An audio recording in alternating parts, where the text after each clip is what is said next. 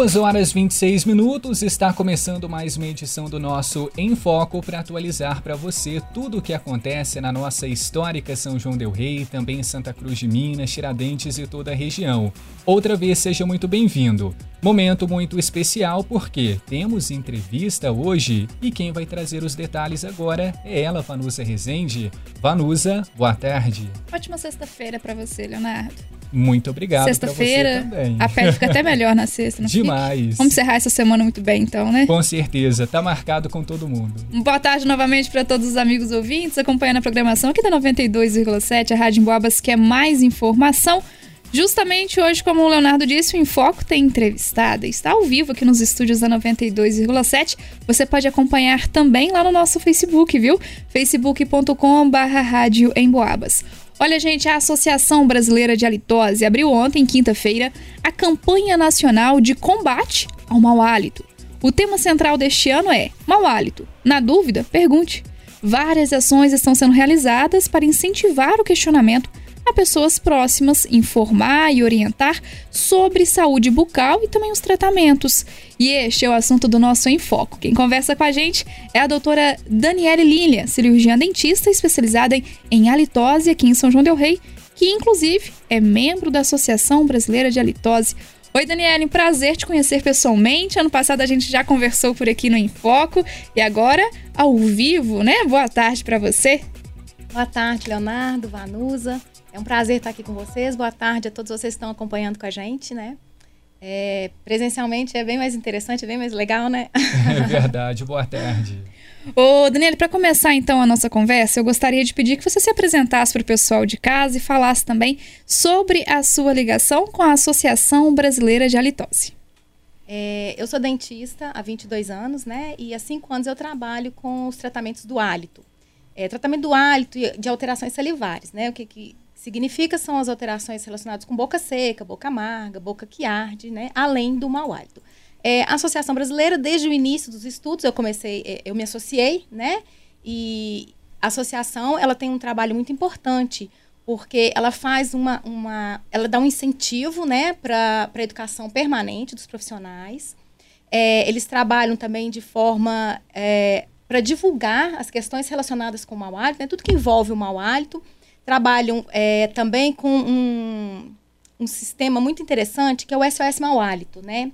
É um serviço que a associação presta para a comunidade, além da divulgação né, dos temas, através de palestras e, e entrevistas, igual a gente está fazendo né, nesse período agora.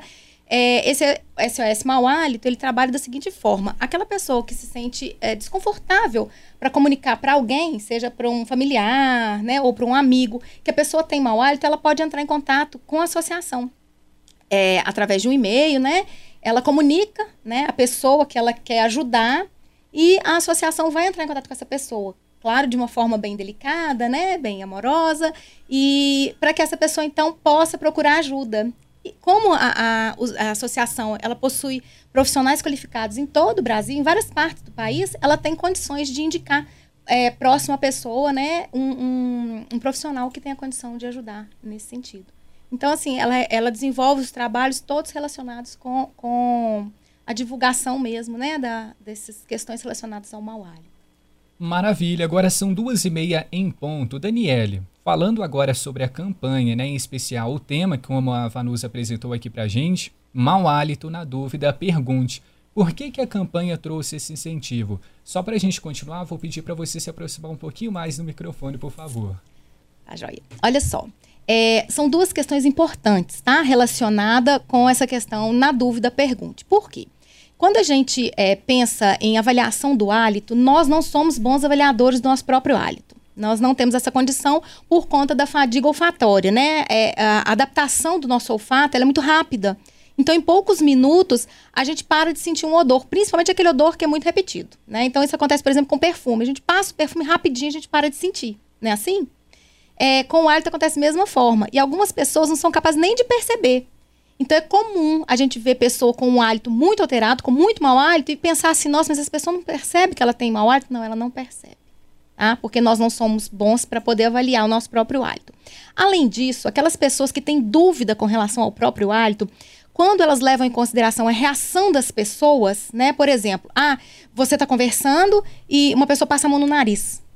Você já entender que aquela mão no nariz é porque o seu hálito está ruim, né? Isso não é um, é um, não é um bom caminho. Então dá aquela afastadinha assim, né, Daniela? Exatamente. Então a pessoa afastou, você já acha, ah, é meu hálito que tá ruim. Te oferecer uma bala, um chiclete, pronto. Eu tenho certeza que é meu hálito que tá ruim. Verdade. Né? Então, assim, por conta disso, perguntar é o melhor caminho. Então, se você tem dúvida, né? Pergunta para alguém. Quem? Um familiar, um amigo, né? E ainda assim, se você tiver dificuldade, um profissional qualificado, né? Para poder avaliar e te falar exatamente o que está acontecendo. É melhor do que você ficar é, sofrendo essas situações, porque às vezes a pessoa começa a entrar num processo de sofrimento muito grande por conta disso. Né? Ela fica na dúvida e todas as reações para ela são respostas e ela não sabe exatamente o que está acontecendo. Ela pode estar com o hálito alterado, mas pode não estar também. Às vezes a balinha ali é só forma de educação, afastar um pouquinho, na verdade, é só porque o sol estava pegando no rosto, né, Daniela? Exatamente. Quem sabe, né? Eu, inclusive, é sobre essa questão aí de bala, de chiclete, em alguns momentos, assim, é, em que as pessoas usam desses artifícios, digamos assim. Isso é recomendado, Daniele? Como que é? Bom, as balas e chicletes, eles vão entrar como mascaradores, né? Porque se você está com o hálito alterado, que, que vai acontecer? Você vai é, chupar uma bala, mascar um chiclete ali naquele momento, por um tempo vai ficar o hálito mais ou menos, né? Por que a gente fala mais ou menos? Porque se ele estiver muito alterado, vai ficar até um, um odor confuso, né? O mau hálito misturado com um hortelã, enfim. Então acaba que dificulta, né? Mas naquela situação. Então ele, a gente chama de mascarador. Os chicletes, é, em alguns casos, tá? A gente, é, quando a pessoa ela apresenta uma hipossalivação, uma baixa de saliva, e muitas vezes a, o mau hálito está relacionado com uma alteração salivar de hipossalivação, a gente faz o estímulo de salivação. Então, um dos recursos é o exercício. Então, a gente usa é, é, um, um cialogogo, né, que é um siliconezinho, ele é específico para esse uso, para esse exercício, e tem casos que a gente lança a mão dos chicletes, tá? Mas é, é, tudo com acompanhamento, não é uma coisa assim, ah, pode mascar o chiclete que vai resolver o seu problema. Não funciona dessa forma, né? Não é, não, não, a gente não consegue generalizar. Mas é um artifício, sim, é uma estratégia usada, o cialogogo mecânico e, e a goma de mascar para exercitar e estimular a saliva. Aí, nesse caso, sim. Exato. Agora, Daniele, ter mau hálito é normal? Ou melhor, em quais situações né, a gente pode dizer que é normal e quando não é? Um exemplo que a gente coloca agora é quando nós levantamos. É normal ter mau hálito, né? Ou não? É normal. É normal. Todos nós vamos ter um mau hálito ao acordar, né? É, nós temos aí dois fatores importantes. É o período que a gente fica sem alimentar, então a gente fica um longo período sem se alimentar. Então vai valer para o acordar e para ficar durante um dia, por exemplo. Às vezes alguma dieta mais rigorosa, né? Fica muito um período longo sem alimentar, a gente vai ter um hálito alterado. É, de manhã acontece a mesma coisa. Além disso, de manhã também a gente diminui a salivação. Então, a possibilidade de, das bactérias que fazem o mau hálito atuarem ali é maior. Então, a gente tem esses dois fatores ao acordar. Nesses casos, né, tanto ficar muito tempo sem alimentar ou ao, ao acordar, o mau hálito ele vai se resolver. Não vai precisar de uma intervenção profissional, né? Você escovou o dente, você comeu alguma coisa, vai melhorar. O problema é quando persiste. Então, o mau hálito que fica em vários horários diferentes, né? É, acontecendo, ele precisa de acompanhamento. Então, nesses casos aí, nesse caso, né, não vai ser normal. Tem que procurar ajuda para ver o que está acontecendo. E além de situações assim ao longo do dia, tem as situações de alimento também, né? Por exemplo, eu conheço um caso verídico, viu, doutor? Eu, eu conheço um caso de uma menina que saiu a primeira vez para comer a pizza com um rapaz. Deu super certo a pizza, são casados hoje, casal feliz. Mas a pizza tinha cebola. E ela disse que tava com fome, mas que ela comeu um pedaço muito pequeno, porque ela falou: Meu Deus, eu vou ficar com hálito de cebola depois. E hoje ela conta, a gente dá risada da situação, né?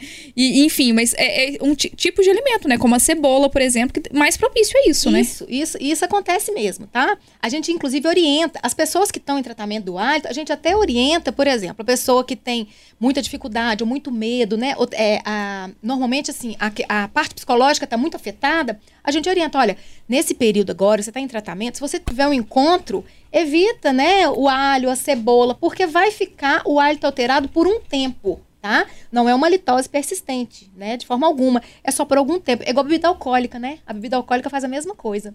O hálito, ele fica alterado umas horas, umas boas horas, mas ele fica alterado. Eu ia falar né? que eu nunca percebi, mas vai ver que é porque tá alterado outra coisa também, né? mas aí tá aí a explicação, né? E aí escovar os dentes depois, assim, é, geralmente resolve. Mas eu já vi algumas explicações, por exemplo, de falar para escovar até a parte interna da, da bochecha. Também ajuda ou não? Então, tem que ter muito cuidado com essa ah. questão de escovar a parte interna da bochecha, uhum. escovar língua, né? Quando a gente está acompanhando o paciente, ele está em tratamento, a questão da descamação é super importante. Por quê? Tudo que a gente não quer é excesso de descamação. A gente já descama, né? Igual a pele, a boca também descama. E quando isso acontece em excesso, pode prejudicar. Então, é, a, a, orientação, né, ela tem que ser muito específica, né, com relação, tanto com relação à escovação, à limpeza de língua. Então, assim, depende, tá? Essa sua pergunta, ela vai depender. Escovar a bochecha, escovar a língua. Escovar a bochecha, eu não oriento, não, uhum. de um modo geral, Sim. tá? Mas fazer um bochecho, isso aí, tranquilo. Agora, escovar mesmo, não. Não. É, agora, a língua, os cuidados com a língua, eles têm que ser bem individualizados. Assim como para escovar dente, passar fio dental também, né? Tem que ser bem individualizado. Porque, a depender do caso, pode piorar a situação. Então tem Boa que ter, explicação. É, tem que ser bem, bem cuidadoso. Tem que fazer a limpeza sem sombra de dúvida, tá?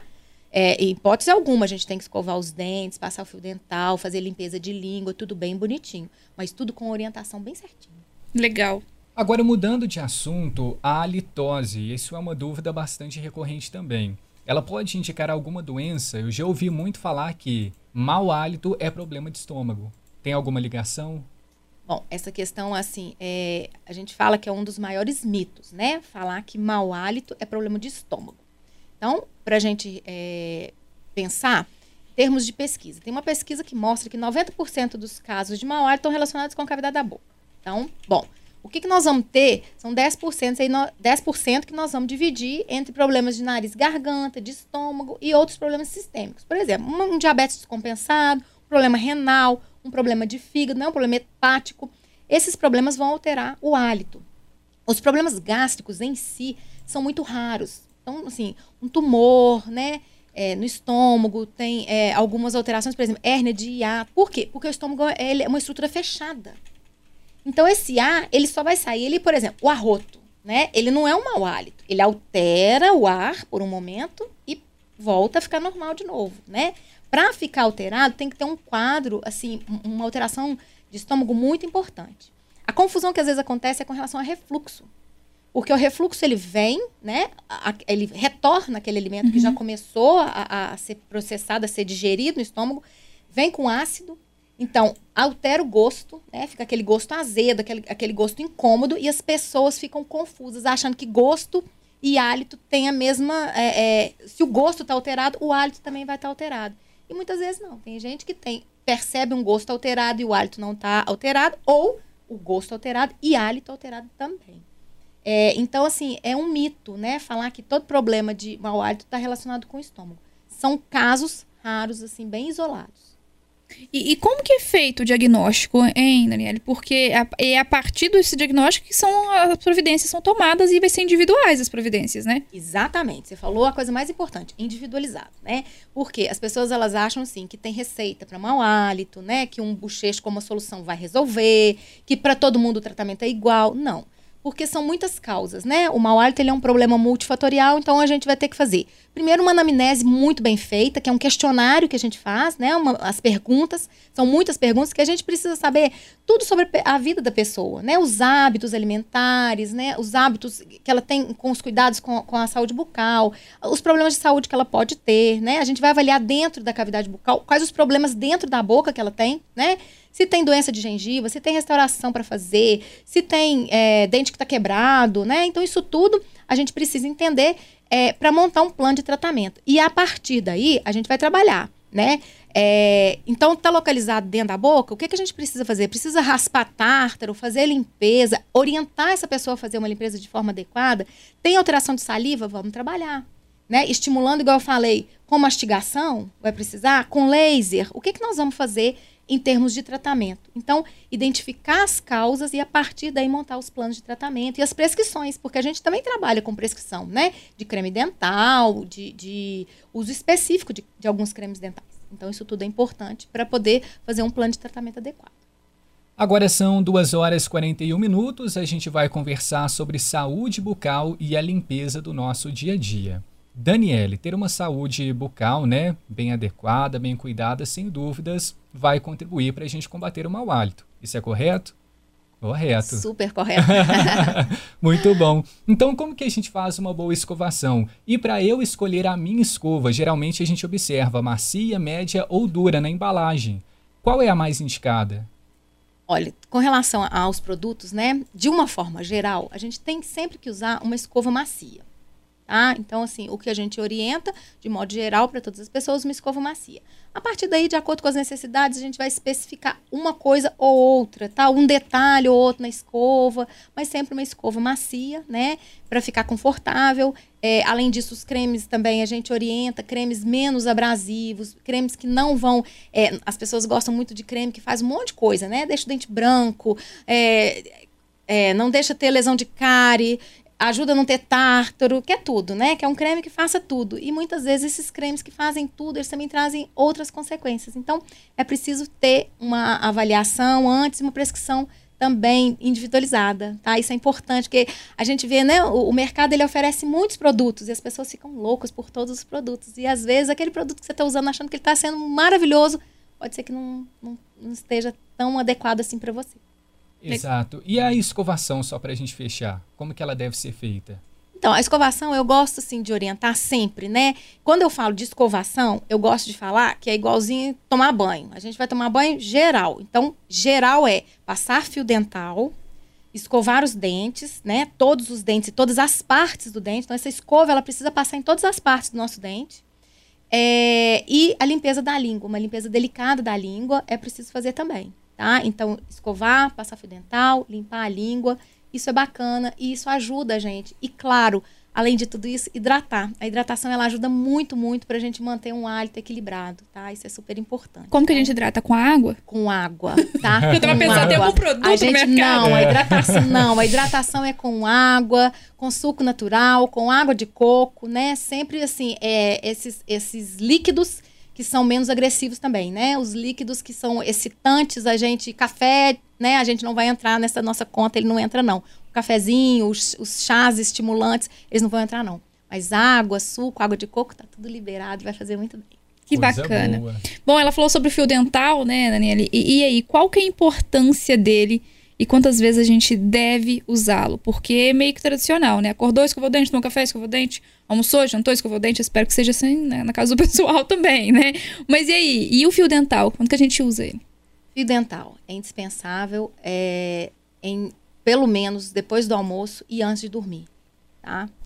É, nesses horários eu não dispenso de forma alguma principalmente à noite, que é o horário que vai ficar, igual eu já falei, baixa salivação, a gente tem que estar com a boca mais limpinha. Eu acho que à noite tem que ter um faxinão bacana. Tá? É o horário mais importante, assim, para mim, o horário da noite. Mas é, em termos de orientação, eu não abro mão depois do almoço e antes de dormir. Fio dental, é, fio dental e escova tem que andar juntinho. Muito bacana, excelente. Muitas explicações, né, pessoal, sobre a nossa rotina para cuidar do hálito, da nossa saúde bucal.